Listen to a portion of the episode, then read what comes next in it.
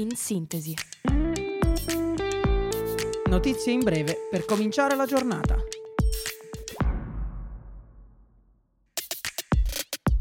Buongiorno a tutti da Radio Yulm. Io sono Diletta e questo è In Sintesi.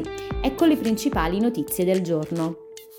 Luigi Di Maio, rappresentante speciale dell'UE nel Golfo. Il Comitato Politico e di Sicurezza dell'UE, composto dai rappresentanti dei 27 Stati membri presso il COPS, ha preso atto della nomina proposta dall'alto rappresentante UE per la politica estera Josep Borrell, senza che ci sia stata alcuna discussione sul punto. La nomina dell'ex ministro degli esteri dovrà essere ratificata dal Consiglio UE. In caso positivo, Di Maio entrerà in carica come inviato UE nel Golfo dal 1 giugno.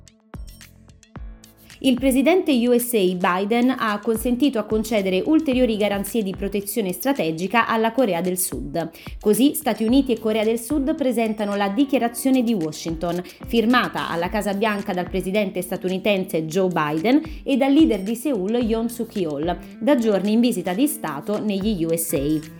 Washington invierà sottomarini a propulsione nucleare a Seul per la prima volta da 4 decenni, in un segnale di ulteriore consolidamento della deterrenza estesa statunitense nella penisola coreana.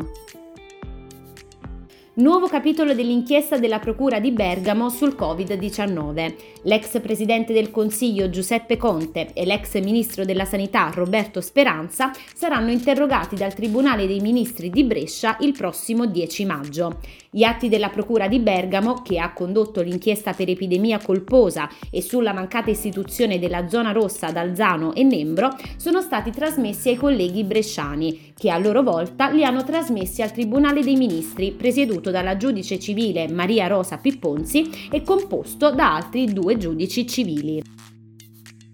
Meta annuncia un nuovo aggiornamento per WhatsApp che consente di utilizzare lo stesso numero di telefono su 4 smartphone, sia su dispositivi Android che iOS. In questo modo ogni utente potrà duplicare il suo account unico su altri telefonini per visualizzare le stesse chat e contenuti multimediali. Ciascuno smartphone collegato all'account potrà vantare la cittografia end-to-end, ossia la stessa che già protegge i messaggi, le foto e i video sul primo dispositivo. Juventus. Allegri si sfoga contro l'Inter dopo l'eliminazione dalla Coppa Italia, esortando poi i suoi giocatori a reagire per lasciare dietro i nerazzurri nella corsa Champions. Un fattore emerso già negli scorsi match, dalla semifinale di andata con l'Inter fino allo scontro con il Napoli di domenica scorsa.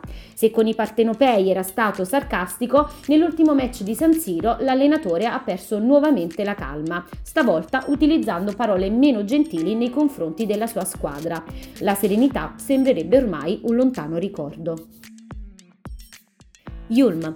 Lunedì 15 maggio in aula 402 si terrà il D-Day, una giornata di dibattito organizzata dal Debate Club Yulm. L'Ateneo ha deciso di aprirsi a questa disciplina ormai consolidata nel mondo anglosassone, istituendo un Debate Club Yulm. L'obiettivo è quello di insegnare ai partecipanti la retorica e l'arte del confronto e consentire agli studenti di affrontare temi raramente toccati nella quotidianità didattica.